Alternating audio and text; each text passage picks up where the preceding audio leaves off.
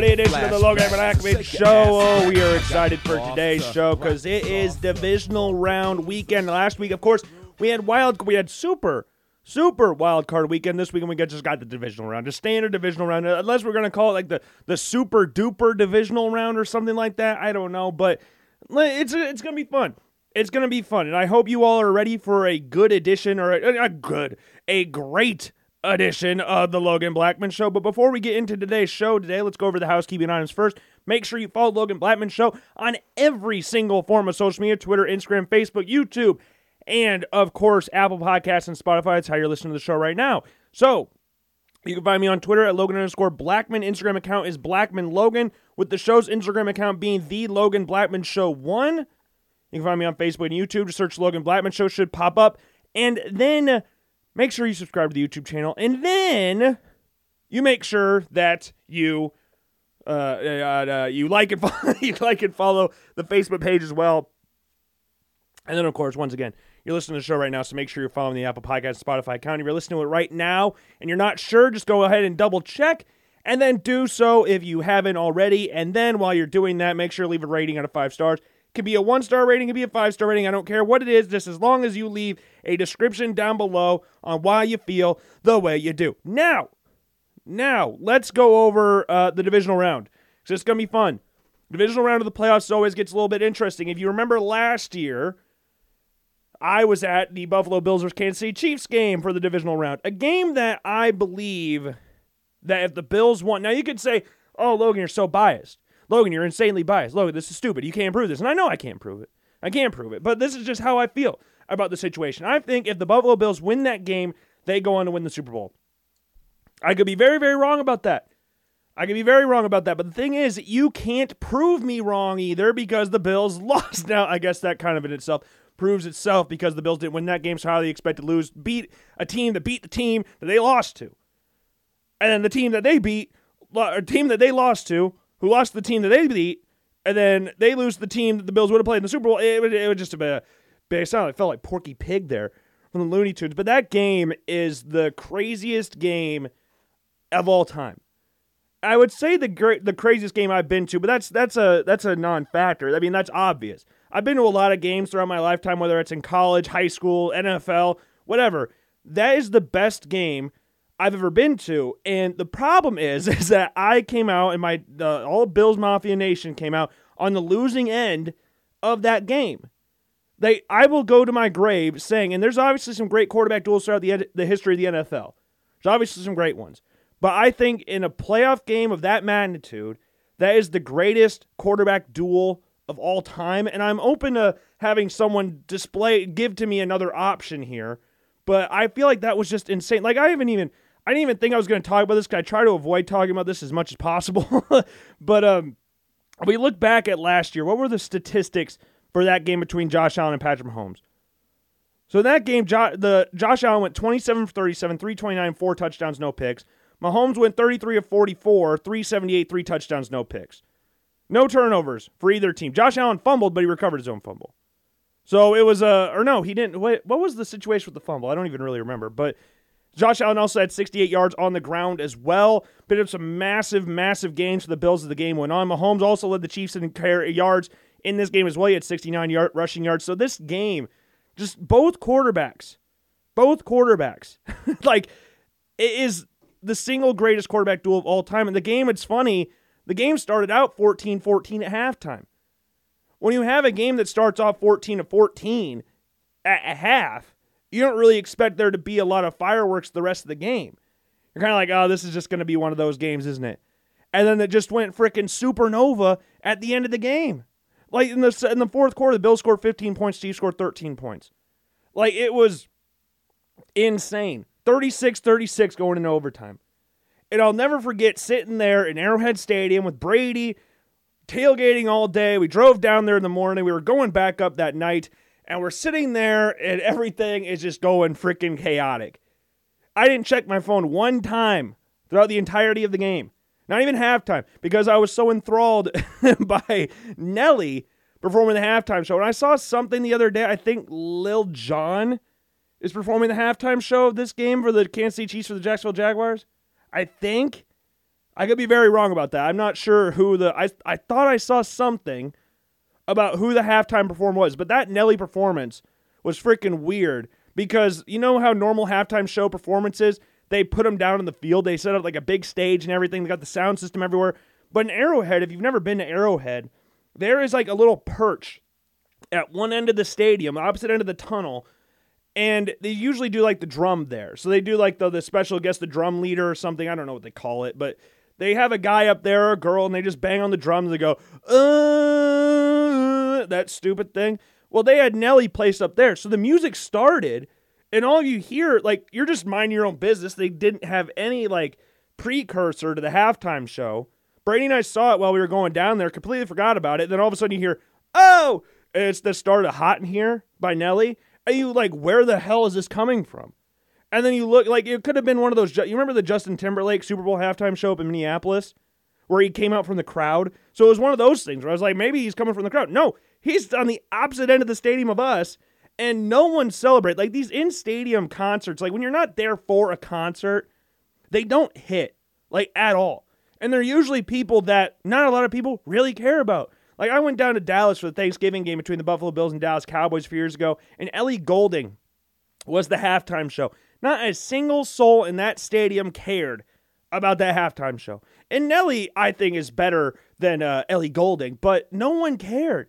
When you're there for a football game, it doesn't matter who the halftime show is, they're just not, they don't care. Like concerts versus like you go to a stadium for a concert, that's a little bit different. You know what you're expecting. Then you just get thrusted into a Nelly concert. I don't even know if you want to call it a concert. It was just weird. It was just really weird. I completely forgot about it. I I barely remember what happened at that sh- that show because I was like, I don't care. no, we weren't standing up, jumping around or anything. We weren't even singing along a little bit. I was bobbing my head a little bit, but that was about it. And then the second half kicked off, and then lights out. Then lights out. Then 13 seconds, living in my head rent free for the rest of my life. And I got it brought up to me on Monday night, actually. My friend Justin, who was there at, at Zach's apartment on Monday night watching the Cowboys Bucks game, he found a thing on Instagram and it had a don't bring these things up or like every NFL fan's least favorite thing that happened to their team or something like that. And you've got like all these different things for each team that they don't like. And he was like, What's 13 seconds mean to you? And I was like, Oh, yeah, this is fun. I got an easy Eddie right here. I might as well just take a sip of it right now. But it's like I'm happy and upset that I was at that game. And I, t- I talk to my friends about this all the time. Like when they when this game first ended, everybody asked me, "Well, how was that? You were what you witnessed history?" It's like, yeah, I did, but like the Vikings game earlier this year, people calling that game the game of the year. I don't want to be on the losing end of the game of the year anymore. I'm tired of being on the losing end of the game of the year. And that game was the game of the year, but I am happy I was there, but upset at the same time because that hurt so much more being there in the stadium as it happened when the Chiefs marched right down the field, when the Bills played prevent defense. And I watched the thing earlier today. It was uh most heartbreaking divisional round losses in NFL history. It was posted like yesterday or something. And the Bills Chiefs game was on there. Travis Kelce was mic'd up, I guess, for that game, and he said hey, if they're going to play like that, the seam's open. And the seam was open. Like when you play prevent defense, you, pre- you prevent yourself to lose. It's the oldest adage in football, one of the oldest adages in football. Especially when you have the number one defense in the NFL, number one scoring defense, number one, whatever defense you want to call it in the NFL, yeah, you screwed yourself playing prevent prevent defense. And they obviously make the field goal to go tie it up, go to overtime. Josh Allen loses the coin toss, and the Chiefs go down the sco- down the field. Travis Kelce gets hit in the end zone for the touchdown, covered by Matt Milano. All pro Milano, all Milan pro, as we're calling him now. But like you look at that game and you see the season before, and you look at the Buffalo Bills losing the Kansas City Chiefs in the AFC Championship game. Different different feelings going into that game. The Bills obviously they beat the Colts in the first round of the playoffs, and then they beat the Ravens in the second round. Taron Johnson's hundred yard pick six, and then hundred two yard pick six. Sorry, and then you go against Kansas City and they just completely shit the bed. They completely shit the bed. And it was one of those things where you can't even really be mad because everything was just going so wrong. And the only thing that was good about that game was when Josh Allen threw the ball at the defender's head and started that whole brawl. And the ref was like, yeah, you know what? I don't want to do all the math to try and mark off this penalty. So we're just going to say, yeah, offsetting penalties, even though it, it wasn't. And I was really confused about the entire thing. But I would rather lose like that than lose like that. And I'm talking about the Bills. So I'd rather lose like the Bills did in the AFC Championship game rather than than lose in the AFC divisional round. And the thing is, that Bills team when it lost the AFC Championship game was really should have been better than the team that was there last year. Last year's team went 11 and 6 and lost to the Jacksonville Jaguars. Urban Meyer's Jacksonville Jaguars 6 to 9. Though that's a funny score, it was a terrible ass game. Terrible ass game. There were stretches where the Bills did not look like a good team last year. Now there's a games they got away from them, like the game against the Bucks, a game they should have definitely won, but you know they don't call holding calls in that game, which that's the only time in recorded Logan Blackman show history I've ever complained about the refs. That is the only time. Because I don't really like to blame the refs. I think it's a lazy way to say you lost a game. But that game, oh my God, I was livid at the officials in that game. but like, I don't know. It's it's a different feeling. Like you when you like what do they always say? Like there's nothing worse than when hope's there and it gets taken away last second. Like you have that little bit of hope and then it's just gone. Like that AFC Championship game a couple years ago, there was no hope in that game. the Bills got absolutely dominated in that game. Wasn't even close. I don't remember the score. Apart from Josh Allen throwing the ball at the defender's head, I really don't remember what happened all too much. We were at the keg stand, and there was some random guy that sat with me and my dad. My dad went to go sit somewhere else. Like it was just like this game, the AFC Ch- division round sucked, and it prompted the NFL to change the overtime rules, which is uh, for the playoffs, I should say, for the playoffs. And I think it's funny I think it's really hilarious that there's people on Twitter that think this is pandering to the Buffalo Bills, that are think that the changing of the overtime rules panders to the Bills. Because if it was pandering, the Bills would always win these overtime games. Like you're acting like it only benefits the Bills. And the reason they lost this game is because, or one of the reasons, is because Josh Allen didn't get to go on the field. And they said it in the broadcast that if they kept going back and forth, this would have been a never ending game would have been a never ending game. Both teams go back, back, back, back, back, back, back and forth and kept scoring touchdowns. And it would have just been an unstoppable game. We would have had a 100 to 109, whatever score game, 100 point game, the first 100 point game in NFL history would have been played last year in the AFC divisional round. But Chiefs fans on Twitter are trying to act like that's pandering the Bills when the Bills weren't even the team, one of the teams that acted on this rule change. The Bills weren't even one of the teams that proposed it. It was like the Titans, the Colts, and I think the Eagles. I, I think those are the three teams. Like it's not pandering the Bills, and this doesn't help the Bills per se. It helps every team in the NFL if you get stuck in this situation. Like the Chiefs fans made more of a pissy fit about it a couple years ago when they lost to the New England Patriots. I don't remember seeing a lot of people throw a lot of hissy fits about the Bills losing this game. I just remember being depressed. 13 seconds. The game that should have been. But I don't ever, I don't ever remember coming on this show and going like, "Oh, we need to change the overtime rules. We need to change the overtime rules." I've never been one that's been bashing the NFL overtime rules. I always think that's something lazy you can do, bashing the overtime rules. If your defense made a stop, you'd want you would have had a chance in the game. If the Bills didn't play prevent defense, if the Bills didn't kick the ball to the back of the end zone, who knows what could have happened? We could have let ran some clock out of the field. You don't play prevent defense. You don't leave the seams wide ass open. Maybe you go and win the game. Hell, maybe you go on to win the Super Bowl. But we'll never know. We'll never know. But that's not pandering to the Bills. And I think it's funny now, again, like Joe Mixon was talking about how Joe Mixon uh, selling tickets at a neutral site conference game is, quote, disrespectful. Okay, I don't know why this is news to a lot of people out there. You can buy tickets before games happen, right? You know that, right? Like the Bengals are selling game tickets to the AFC Championship game in Cincinnati. They are selling tickets there because that's what people do. that's what teams and organizations do is sell tickets for things and you can then you can go out and you know what? Give a give a what do you call it? A refund afterwards. I'm on SeatGeek right now looking at tickets for the AFC Championship game, TBD at Bengals. $323. Great deal. Like why is this? Why are the Bengals and all these people on Twitter acting like they're pandering towards the Bills? I don't understand this. Like, it's really, really confusing. And then someone on Twitter was like, wait till he finds out the Bengals are literally doing the same thing. Yeah, that's what teams do. You sell tickets beforehand and then you dish out refunds afterwards. That's how it's always worked. You can go on SeatGeek and buy a Bengals TBD ticket all you want. You can buy a Bills Chiefs ticket or Bill because that game might happen. The Bengals versus TBD might happen, which in that case, you don't even need to put TBD because the only way the Bengals are hosting a playoff game is if the Jaguars beat the Chiefs. So you could just put the Jaguars there. So I don't know. I always think that stuff's kind of funny. Like you're crying about all this different stuff. And then again, like I don't know why. Another thing, while we're on the topic of the Bengals and Bills, because this is another thing I saw.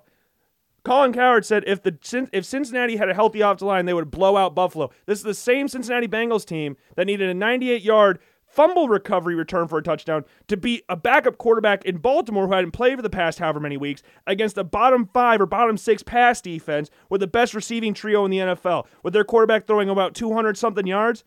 And that team's going to blow out the Bills? Like, people are talking about being disrespectful towards the Bills in regards to saying, oh, they barely beat a third string quarterback. Hell, I, there are a few. Half the wild card quarterbacks were third were third string quarterbacks, or not half, but there's at least three of them that are third string quarterbacks. Or how many games were played last week? How many games were played? So out of the six games, three of those games had backup to third string quarterbacks on their roster. So half those games featured a backup to third string quarterback on their roster. That played that game. Brock Purdy, seventh round draft pick, last pick in the draft, beat the Seahawks 41 to 23. Skylar Thompson was actually picked before Brock Purdy in the draft, lost to the Bills. And then you have Tyler Tyler Huntley, who hadn't played again in a few weeks, outpassed Joe Burrow in this game. And that Bengals team that needed a 98 yard fumble recovery for a touchdown where the quarterback threw 209 yards. And I love Joe Burrow. I've already said Joe Burrow's a top three quarterback in the NFL, undisputed. But he threw one passing touchdown, had 209 yards passing in the game as well. And you're telling me that they are going to blow out the Bills if they had an opt in line. Well, that's one of the old saying as well. If my aunt had wheels, she'd be a bike. Why the hell does that matter? You don't. It doesn't matter. They don't have a healthy offensive line. So you can't go ifs, ands, or buts about that thing. You barely beat a Ravens team that was an inch away from beating you. And then does this narrative change about how the Cincinnati Bengals suck? And No one's talking about the Bengals sucking ass against the Ravens. Like no one was said if Lamar, uh, apart from the Ravens players, if Lamar Jackson was there, the Ravens would have won. Like J.K. Dobbins came out and said that. Like everybody's talking about if Tua was there, the Bills would have lost that game. Not remembering that you know the Bills beat the Raven or beat the Dolphins a few weeks ago with Tua. Remember that in Buffalo? Pretty close, similar-ish score. No one in the national media is talking about if Lamar Jackson was there, the Bengals would lost. The Bengals scored 24 points. 24. Let's just look at the regular season stats for the Baltimore Ravens passing defense. Okay? Again, this is a passing defense that's supposed to be one of the tops in the league, or passing offenses. It's one of the tops in the league. Okay, I was wrong. They're not bottom six. They're one, two, three, four, five, six, seven. They're bottom seven passing offense in the NFL. Joe Burrow threw 209 yards. Josh Allen against the sixth worst passing defense in the NFL threw 342 yards or 352. He leads the NFL right now in passing yards in the playoffs and we're talking about how the Bengals would blow out, blow out the Buffalo Bills had they had a healthy defense.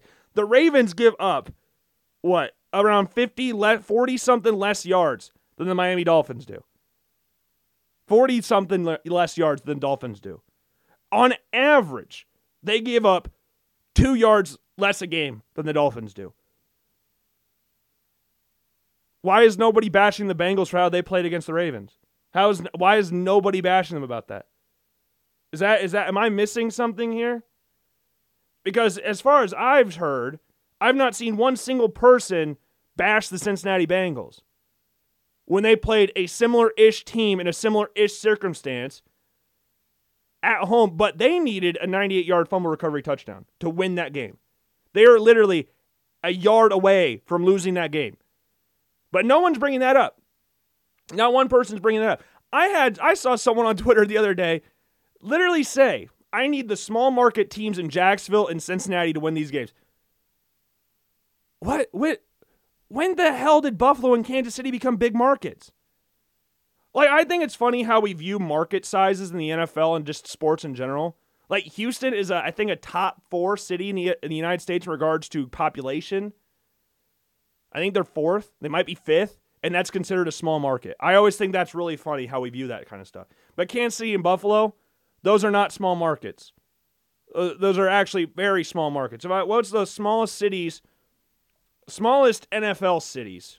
Let's see who the Green Bay Packers obviously are in last place in that smallest NFL city. And then oh, the second smallest is uh the Bills. But they're uh, the Bengals and the Jaguars are the small market teams in this. The Jaguars actually ranked fourth in this whole poll about the smallest cities in the NFL. So you need the Jaguars and the Bills to win this game because they're actually the smallest markets left in the playoffs. Like just in the playoffs in general. Because the Packers didn't make the playoffs, and the Raiders were in there, and then the Saints were in there. None of those teams made the playoffs. Like, do people what what is going on on social media this week? I, I'm really confused about this whole situation about who's who's who, where the standings are for the entire NFL. Like the Chiefs are 28th. The Bills are okay, the Bills are third according to this. What is this thing? Oh, this is just city size. Okay, this is just city size. Where's Cincinnati on this list? So Cincinnati comes in what one, two, three, four, five, six spots above the Bills but the Bills are the big market. They're actually above the Kansas City Chiefs as well and the Jaguars. So if you're looking at the biggest market left in the AFC, it is the Cincinnati Bengals. And this is weird for me because I actually like the Bengals. I love Joe Burrow. I love Ja'Marr Chase. But blow out, blow out, is that really the route we're going here?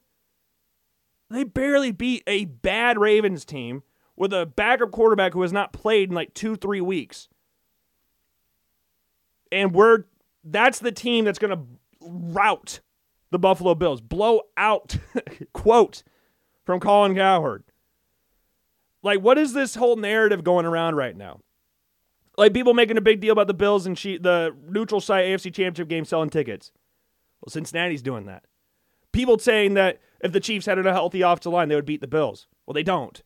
People talking about how the Bills will just blow out the the Bengals will beat the Bills in general. They beat the Ravens with a 98, 98 yard touchdown and put up 200 yards passing against the seventh worst pass defense in the NFL, where the Bills put up over almost 400 yards of passing against the team that's just below them in the in the ranking. So is that the big? That's a big difference right there. I guess six and seven. There's a big difference because Josh threw 352 yards, 342 yards, whatever the hell he had in that game. What do you have? Yeah, 352 yards. Right now, Joe Burrow since 12th in passing in the playoffs right now.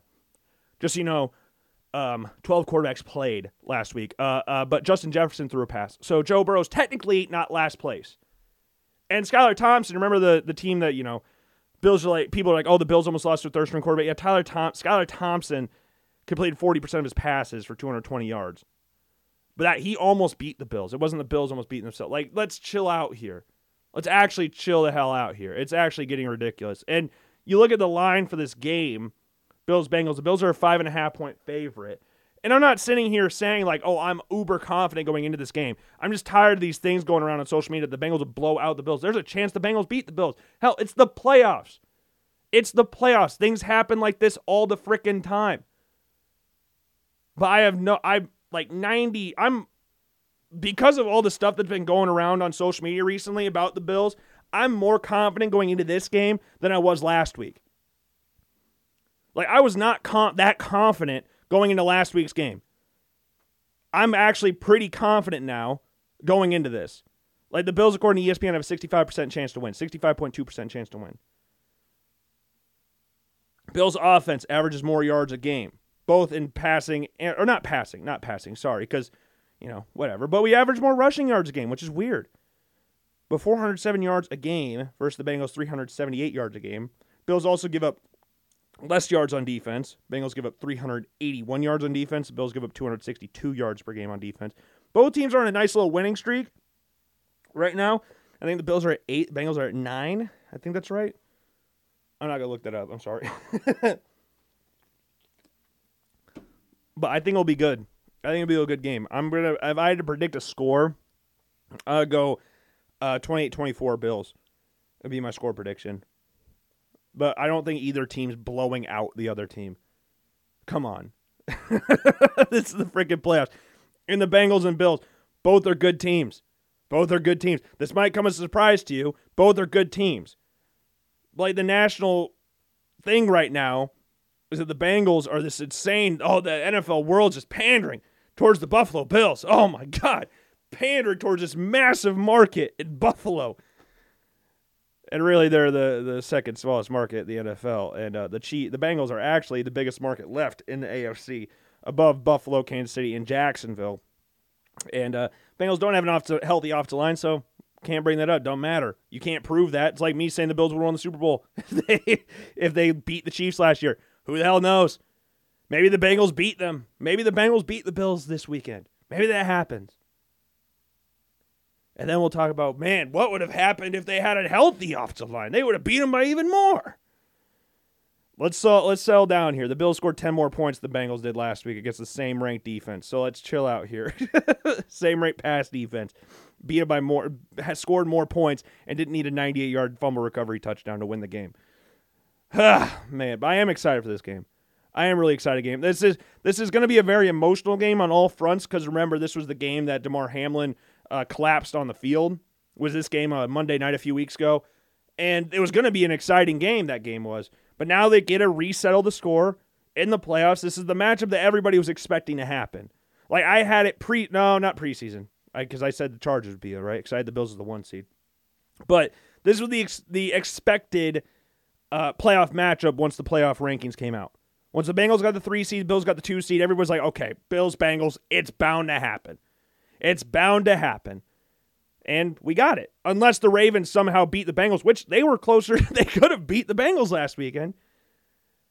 Oh, man. But the Ravens fired Greg Roman, which is not surprising. I mean, again, we said this on Wednesday's show. You look at the drought ridden Bills, who are out of the playoffs for however many years, and you look at that team, you go, we're going to pluck offensive coordinators and coordinators from that team. like Nathaniel Hackett fired. Bills offensive coordinator in 2013. Uh, Greg Roman, offensive coordinator when Tyrod Taylor was there, fired. Now that one was a little different, the the Greg Roman and Buffalo thing, because the Bills defense was giving up about a thousand points a game at that time. This is Rex Ryan, Rob Ryan, the Buffalo that Buffalo Bills team. I don't remember who the offensive coordinator was at that time. I think it was Anthony Lynn. I think. But yeah, Greg Roman getting fired is not surprising. The Bucks officially fired Brian, Byron Leftwich as well which again is not very surprising. The Bill, the Chargers again fired Joe Lombardi, so we got a bunch of odds coordinators on free. The Jets fired Lafleur, which apparently Elijah Moore went up to him and said, "Dude, you effing suck." Or something like that. I don't. I'm not. I don't know the exact quote. I don't have it in front of me, but I just think that's hilarious. So now we got all these openings at offense coordinator. So who the hell's going to play? Who's hell's going to go in an offense coordinator spot? Because there's a lot of decent head coaching opportunities there as well. Oh, Ken Dorsey's getting an opportunity to go coach down in Carolina. He just interviewed for the job to be their new head coach. We'll see how that one goes. But I think the running is for him or Reich. I think that one makes the most sense. But they were talking about Reich possibly going to LA because he was obviously once the the offensive coordinator for the Chargers when they were down in San Diego with Philip Rivers before he took the uh, offensive coordinator job in Philly because I think he got fired in San Diego. but, but come back, right the ship there. Sean Payton uh, looking at the Broncos apparently is an option there. Apparently he wants Vic Fangio to be his DC, so that'd be a very interesting thing there as well. We got coaches coming back with Vic Fangio obviously was the the head coach of the Denver Broncos, but we'll have to wait and see. We'll have to wait and see. I saw something about Sean Payton possibly going back to New Orleans. That'd be very interesting. Very interesting. That like these playoff teams, like we got Doug Pederson, we got Brian Daboll, new head coaches and doing bits, doing absolute bits. Both teams were not expected to be at this point. When you looked at the start of the season, did, either, did anybody out there think the Jaguars and the Giants would be playing the divisional round? And not only that, the Jaguars would be hosting a playoff game after winning the AFC South. And then they're going to go play the Kansas City Chiefs. They're eight and a half point underdogs, but how many people expected that at the start of the year, especially when you eh, midway through the year? How many people expected that? But Trevor Lawrence, again, we've talked about this before, has been playing lights out recently lights out recently. So they look at that Jaguars Chiefs game again. They met earlier this year. They met earlier this year in Cincinnati. In, in Cincinnati. I'm sorry, I was thinking of a really big market there, and uh, in Kansas City. no, I was thinking I got my mind mixed up with the small markets. I got to go back to the big market in Kansas City. But yeah, the Chiefs won 27-17. This is Kadarius Toney's, I, I think, his first game in Kansas City. I think it was like a welcome at, welcome party because he had a decent amount of yards rushing. He got a touchdown uh, in the receiving game as well. Like this was a nice game for him. I remember Juju Smith Schuster got knocked out of the game.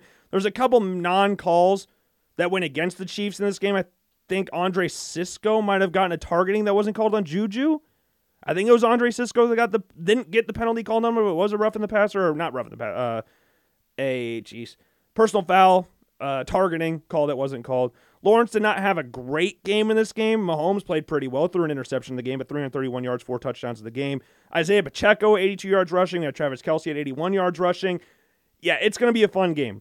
It's going to be a fun game. And that Jag, the Jaguars now are a lot better team than the team that went into Kansas City.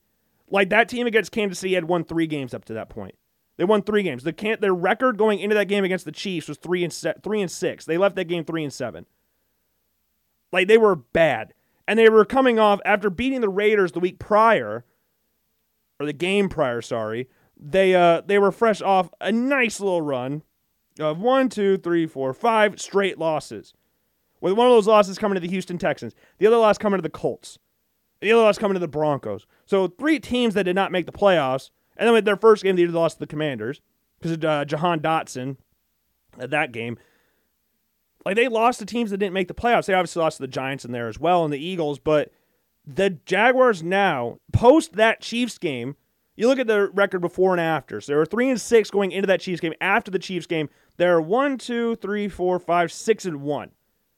They're feeling themselves now. They had that rough loss to the Detroit Lions, forty to fourteen, which is a weird. They ran all over them. The Lions did.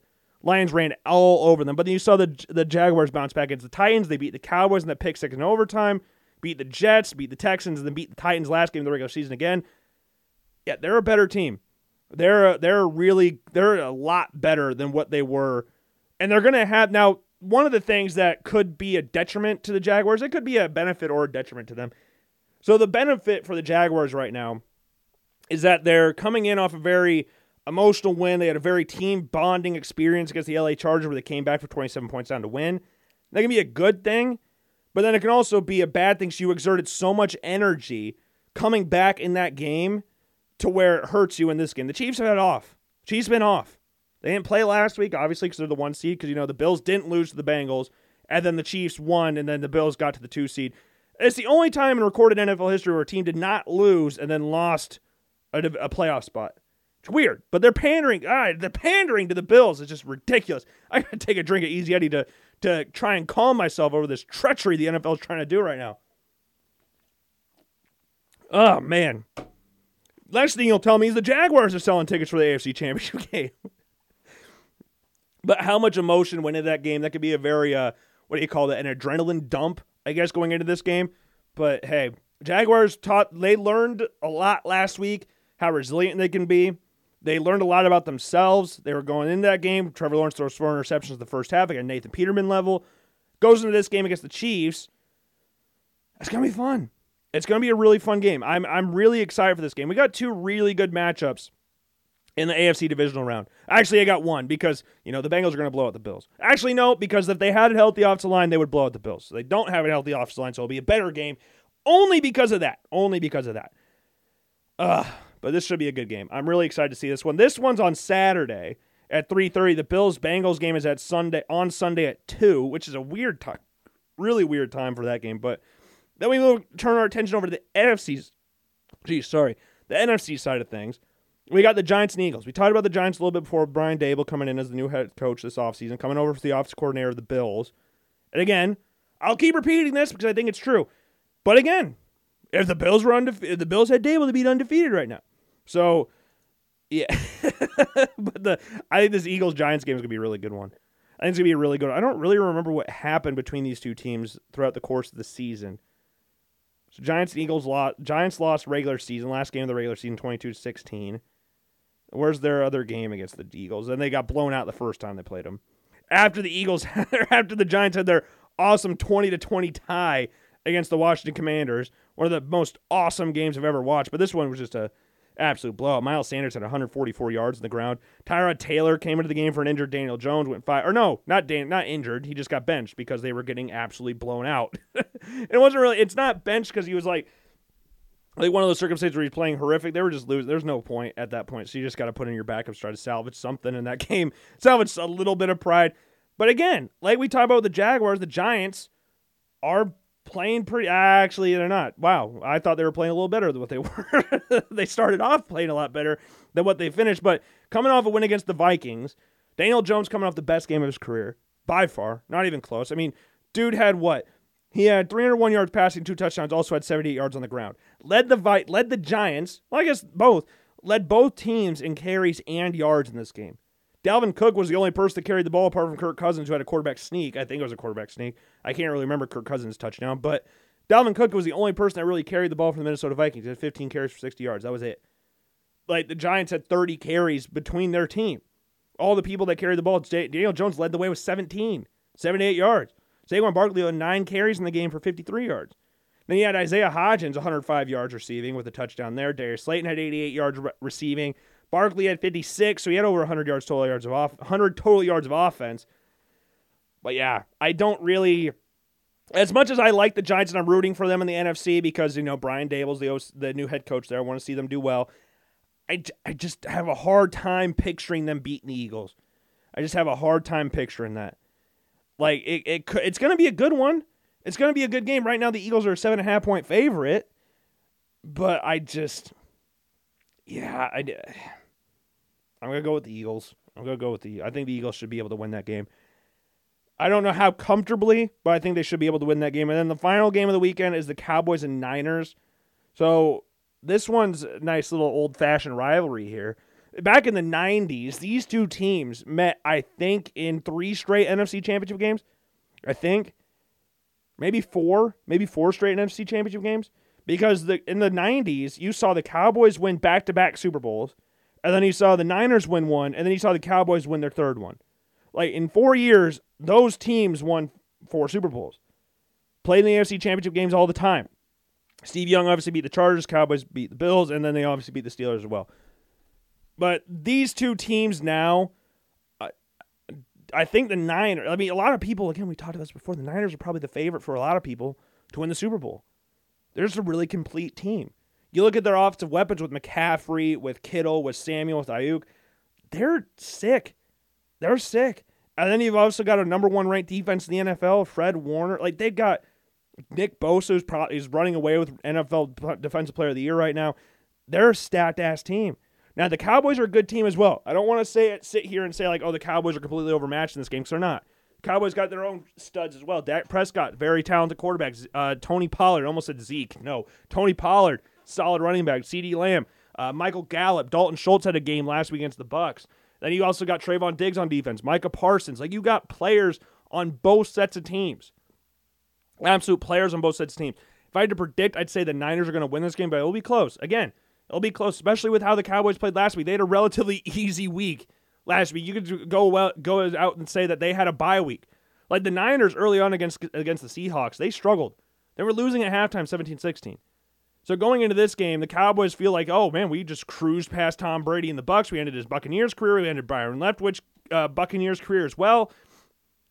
It's gonna be a fun one. But I saw something today that kind of kind of perked my ear up a little bit it was the NFL. I think it was NFL Network, NFL Network or ESPN. I don't remember who it was. Was comparing Brock Purdy and Dak Prescott, and I think it's fun to to compare and tr- contrast quarterbacks from time to time. But I think it's too early to start comparing and contrasting Brock Purdy with Dak Prescott. I understand that Brock Purdy has the same number of playoff wins as Dak before they beat the Bucks last week, but it's too early. It's too early. You can't compare Brock Purdy to that. He's in a completely different situation. Again, if you looked at the entire league, there's not a lot of quarterbacks that have a better group of weapons than Brock Purdy does right now. When you look at running back number number one running back, number one wideout, and number one tight end, who is competing with Brock Purdy in regards to weaponry? Like you could say the Bengals are kind of up there on an on a normal year. Joe Mixon's not really having that great of a year this year, but Mixon, Chase, and then Hayden Hurst is that is that the other the other option here? What other teams are really competing with that? It's not the Bills. It's not the Chiefs. It's not really the Dolphins. They don't really have a solid group. Of, they don't really have that great of a running game. Do the Cowboys rank up there with Pollard, CeeDee Lamb, and Dalton Schultz? Not really. I mean, kind of. They're solid enough. The Eagles, Sanders, Brown, and Goedert, maybe. The Vikings, Vikings are probably up there too. So the Vikings got Dalvin Cook, Justin Jefferson, T.J. Hockenson. So they're definitely up there with the Niners. I think that's the only team that comes close. Is it?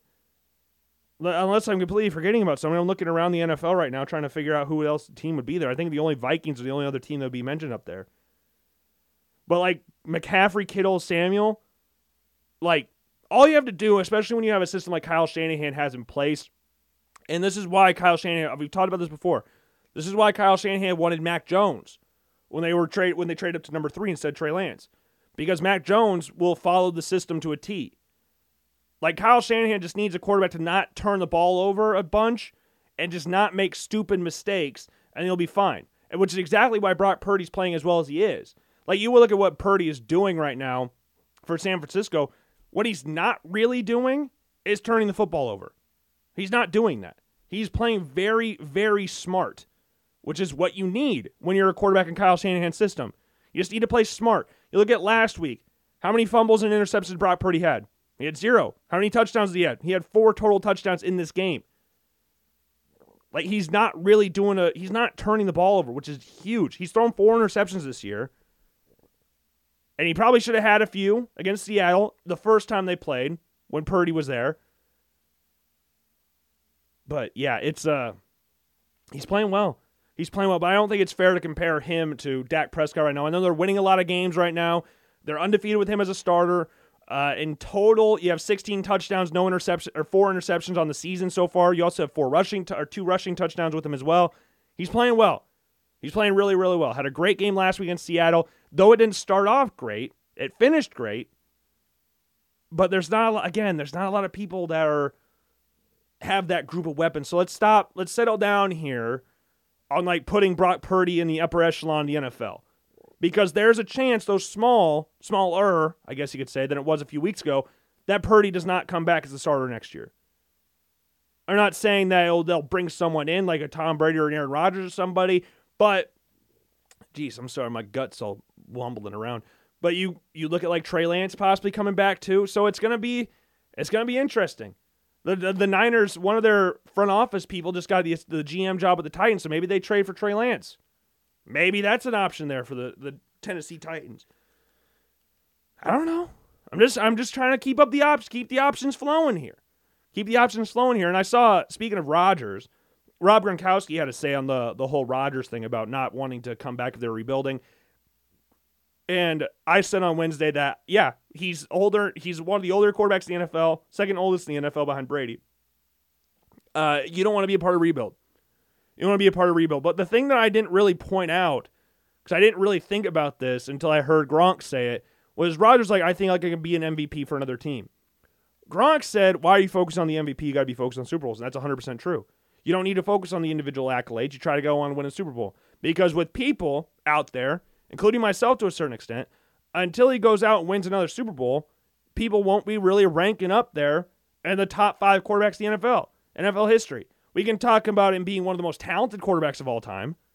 And he's definitely one of the greatest. We're not disputing that. I'm not disputing Rodgers' greatness, but being in that upper echelon, being on the possible Mount Rushmore of NFL quarterbacks. Because I think the Mount Rushmore of NFL quarterbacks. I saw some people talking about like your Mount Rushmore of Iowa Hawkeye football player, Iowa Hawkeye athletes, and I saw people putting five. No, the, the whole thing around Mush, Mount Rushmore is that there's four. so for Rodgers to get into that Mount Rushmore, he's got to win another Super Bowl, in my opinion. I you're entitled to your own opinion on that one, but in mind, the top four quarterbacks in NFL history in this order, in this order, is Brady, Montana, Manning, and Elway. Those are the top four quarterbacks in NFL history. That's your Mount Rushmore at this moment. So for Rodgers, he can't be going out there focusing on MVP talk. You got to be out there focusing on Super Bowl trophies. Because I understand Rodgers, I think if he wins one more MVP, passes Peyton Manning for the most all time or something like that, but don't care. He's won enough MVPs that he doesn't need to get another Super Bowl. And that Super Bowl was freaking 13 years ago. And he didn't even make the playoffs this year. So let's Let's reel it back and cast the line out a little bit further, and let's go for the Super Bowl. Now, if you were doing like Mount Rushmore of quarterbacks of the 2010s or of my lifetime, then yeah, I would say Rodgers goes into that category. So you got like Brady Manning, and then uh, unless I'm completely forgetting someone, like Rodgers would go in there. And then who would be another quarterback that I put there in the mountain? Drew Brees, probably. Brees or Favre, one of those two. Of my lifetime, people that I have sat down and watched. Josh Allen, no, uh, uh, Patrick Mahomes. Patrick Mahomes. Of my lifetime, Patrick Mahomes, I, I like watching Mahomes more than I like watching Brees. I love Drew Brees. I think he's one of the greats, but and Mahomes isn't in the all-time greats thing yet. I don't want to make that sound like I'm putting him up there in a top 10 quarterback rankings yet, but he's definitely on his way there. And I'm projecting a little bit. I'm going out there and projecting. I think Mahomes is definitely on the way to being one of the greatest quarterbacks of all time. He's one of the greatest talents in NFL history, if not the greatest talent at the quarterback position ever. But I don't want to put him up there in the upper echelon yet. But I, he's one of those players. Like I've, I've talked to my dad about this before, and I've talked to my friends about this to a certain extent. Like there's a few players right now, like where you go, they're they're an all time. They're that's a great player. That's a guaranteed first ballot Hall of Famer. And like you look at those players, you're like, wow, that's insane. Like no one else is doing that. And I think there's right now, if I had to put money on it on the offensive side of things, let's start on the offensive side of things. I think there's um two guaranteed first ballot Hall of Famers at this point, offensively. And this is just skill positions. I'm not including offensive linemen here because we could go down a whole. There's a lot of really good offensive linemen right now, or not really, but there's there's some good offensive linemen in the NFL right now. But I think like and excluding the old guys like Rodgers and Brady and stuff like that, you got De- Davante Adams and Patty Mahomes. Like they, like there is stuff Davante Adams does on a football field that just makes me go, what? How how the hell did that happen? How the hell did that happen? Like he had some plays against for the Raiders this year with freaking Jarrett Stidham at quarterback. He made some plays against the Chiefs the last week of the regular season, and then they the Raiders just like, yeah, you know what, we're not going to show up anymore. We're not going to show up anymore. But Davante Adams is great. Davante Adams is an all time great. That dude is freaking amazing. Like he does things, and his career started off a little bit slower than what a lot of people would expected it to, or not maybe what not expected it to because he was only a second round draft pick. But like you look at the receivers that he was with in his first few years in Green Bay, he had to fight for those reps, and then once he got him, he took advantage of them, and now he's the best receiver in the NFL, bar none. I don't really think there's a lot of people out there that say differently. I mean, there's going to be people like Justin Jefferson. I think Jefferson's definitely on his way, but we're only in his third year in the NFL, so it's too early to go that route yet. But he's definitely on his way there. Um, any other players that are on their way there? I, I think McCaffrey has a few more healthy seasons. I think he's definitely on his way there because McCaffrey, again, McCaffrey's the best running back in the NFL when healthy. You're seeing it now. He has 1,300 yards of total offense for the 49ers. He's been there for like 10 games. That's ridiculous. That, that is stupid numbers. Is stupid numbers. Oh, Travis Kelce, he's going to have pretty much every tight end record by this point. So he's on his way there as well. But Mahomes and Adams are great. Great, great, great, great. And then you got other quarterbacks like I don't know. I feel like Allen and Burrow will need to do a little bit more. I, I had this this like everybody's and I saw this too. Like people are talking about Josh. There's some. I'm not saying there's a vast majority of people doing this, but there's some people out there that are saying Josh Allen had a regression this year, where Josh Allen's numbers. I don't. I don't get it. Josh Allen had pretty much the exact same season from last year to this year. Like pretty much the exact. It's actually really weird. Even going down to the rushing numbers. Now he played one less game than what he did last year. So he's played 16 games. But you look at the numbers, his completion percentage is the exact same, 63.3. Then he had 40, 400, 4, hmm, 4,200 passing yards. He had 4,400 last year. He had 35 touchdowns this year. Had 36 last year. He had 13 interceptions this year. Had 15 last year. His yards per attempt had gone up this year. Because again, this is what we're talking about with Ken Dorsey just drawing up verts the entire time and running deep throws. And then rushing numbers. Josh Allen last year had 122 rush attempts. Josh Allen this year had 124. Rush attempts last or rushing yards last year. He had 763. This year he had 762 with one more touchdown. Same number of fumbles lost because that's the only thing that really matters here. If you fum- if you lost fumbles, that's more important than just fumbling. I think fumbling itself, because he has 29 fumbles for his career total, which is not great by any stretch of the imagination. But it really matters if you don't recover it. You know what I mean? Like that's where it really matters if you don't recover it. Now he only had two fumbles lost this year, which isn't like again not great, but it's not terrible. Like you remember Daniel Jones early on, dude was fumbling every other every other play, and it wasn't getting recovered. But yeah, so it's Josh Allen regression. No, no, no, no, no, no, no. But other quarterbacks, again, outside of Brady and Rodgers, like Mahomes or Mahomes, Allen, Burrow's the top three quarterbacks in the NFL. I think everybody kind of understands that. I know Jalen Hurts got second team All Pro. I understand that. Respect that. I think Jalen Hurts number four. I just don't think he's as good. If that, I, I was trying to find another way to say that, but I. I just don't think. I don't think he's as good as them. I just don't. I know his numbers are good. Herbert, I put him at number five. I think that's why we had him in our quarterback rankings. But yeah, we got a we got some great we got some good players right now in the NFL. But Rodgers, uh, yeah, the, don't focus on MVPs anymore, dude. You're you're damn near forty. You got you got to focus on another Super Bowl. But yeah, that's the divisional wild card. So the divisional round, super duper divisional round. So we got the Jaguars, Chiefs are going to take the cha- the Chiefs.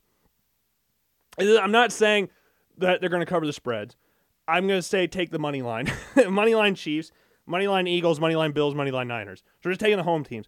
If I had to pick upsets, uh, Jaguars Chiefs could be an interesting one. Jaguars Chiefs could be an interesting one. I'm not saying they're going to, but it could be an interesting. I think all these teams are like, but all these games could go either direction.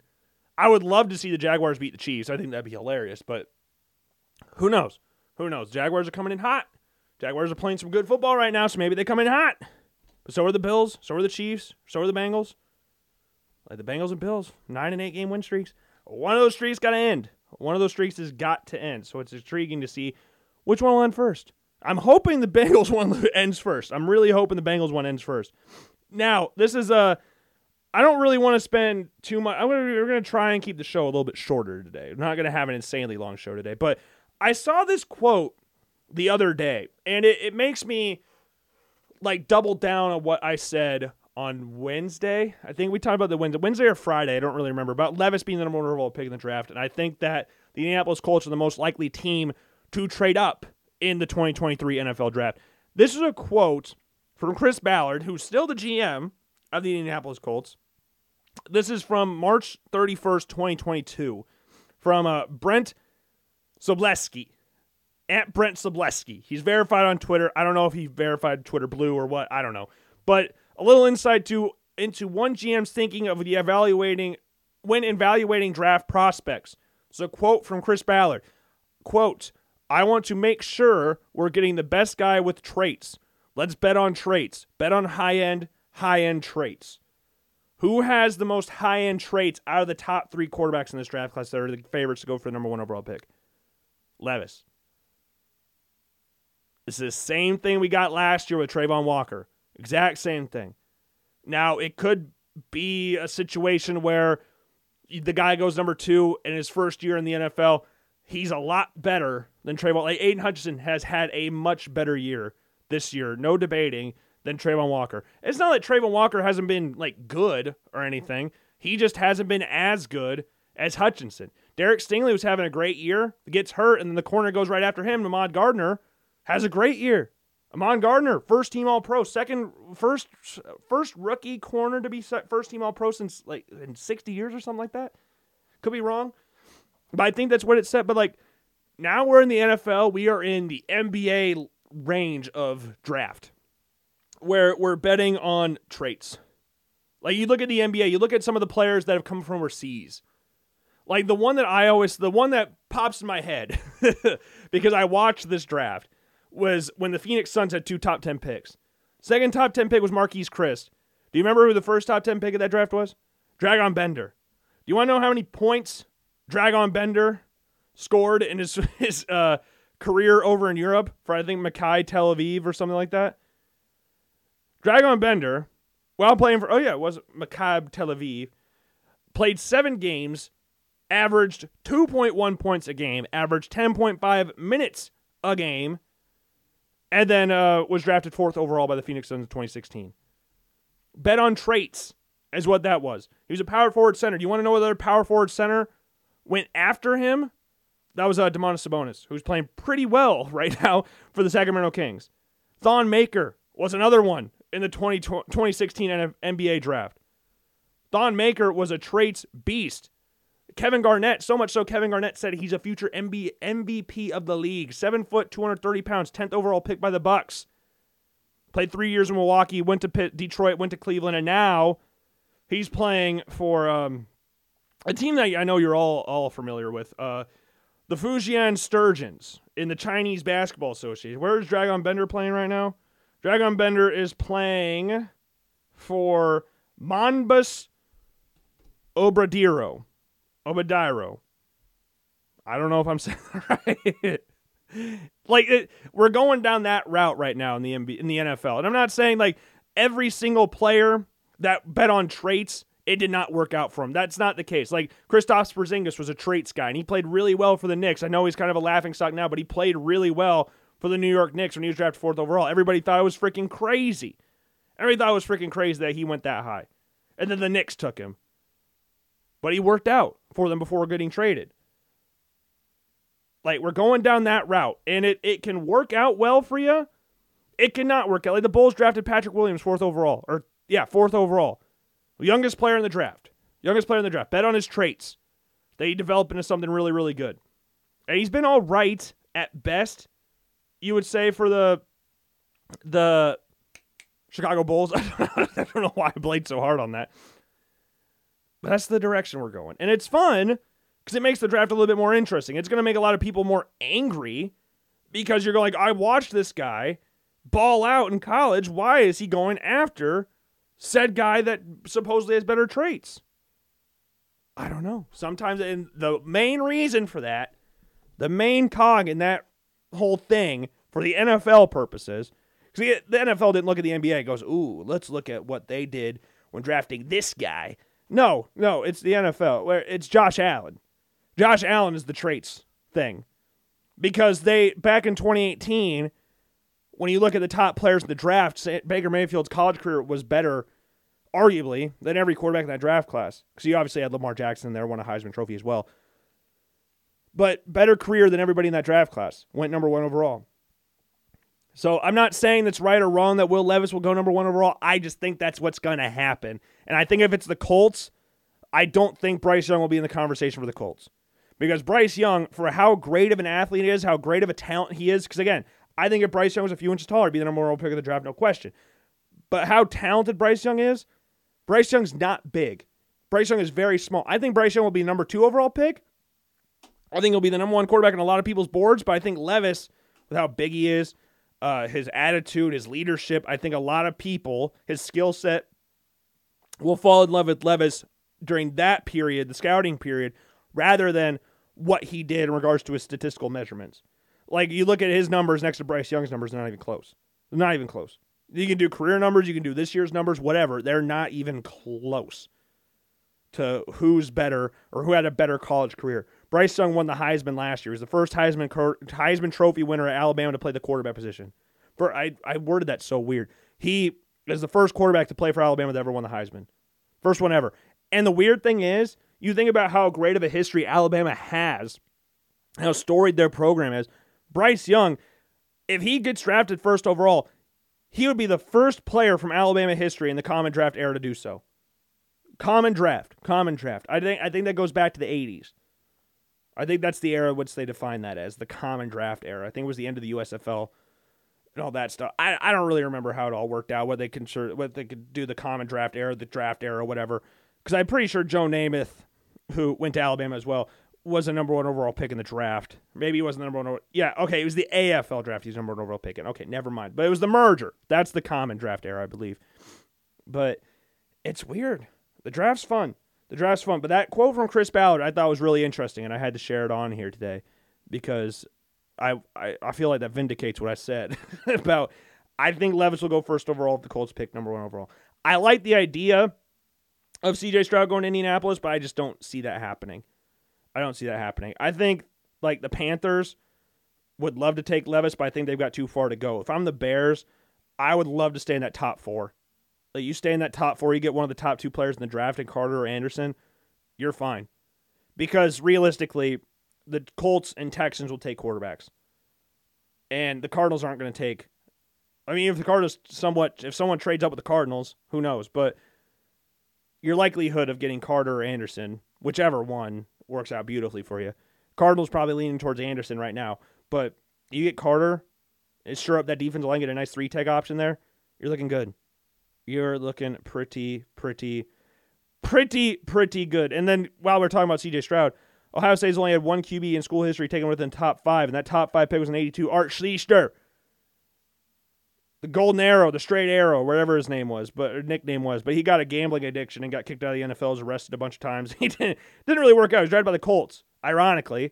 So we'll see if CJ Stroud can follow suit. But again, I think the draft order for quarterbacks will go Levis, Young, Stroud.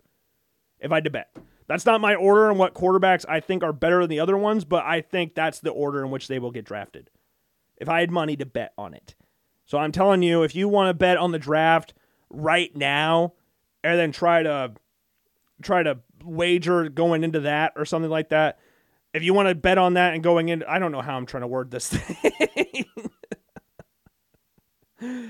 oh my god. I don't know how I'm trying to word this. Let's just end the show here. Let's just end the show here. I think it's been a fun show today. Uh, you heard me bitch and moan at the start of the show, and then we've kind of got a little bit more calmed down as the show went on. But uh, I enjoyed it. I enjoyed it. I don't think we have anything else really to talk about today. I don't think so. I could be very wrong. Maybe I'm forgetting something completely. Let's see. I'm scrolling. Oh, Messi and Ronaldo played together, played against each other for the last time today. Uh, PSG won five four. It was a uh, Saudi All Star game or something. It was like the MLS All Star game, but you know Messi and Ronaldo played in it, so it was pretty big. Anything else that is on my mind going into this wild card weekend? Not really. U.S. men's national team made a squad for the January call ups. We'll see how that one works. Uh, that's yeah, that's it. That's it. I hope you enjoyed the show today. If not, I sincerely apologize. But once again, make sure you leave a uh, a rating on five stars on both Apple Podcasts and Spotify. And then uh, make sure you're subscribed. And while you're at that, make sure you follow Logan Blackman Show on every single form of social media. You can go check out the LoganBlackmanShow.com. Check out different blog posts. Check out podcast episodes there as well. If you're too lazy to go to Apple Podcasts or Spotify, you can check them out there. So, yeah, with that being said, I will see you all later. Enjoy your weekend. Enjoy, enjoy super duper divisional wild card weekend. and I will see you all later. Peace.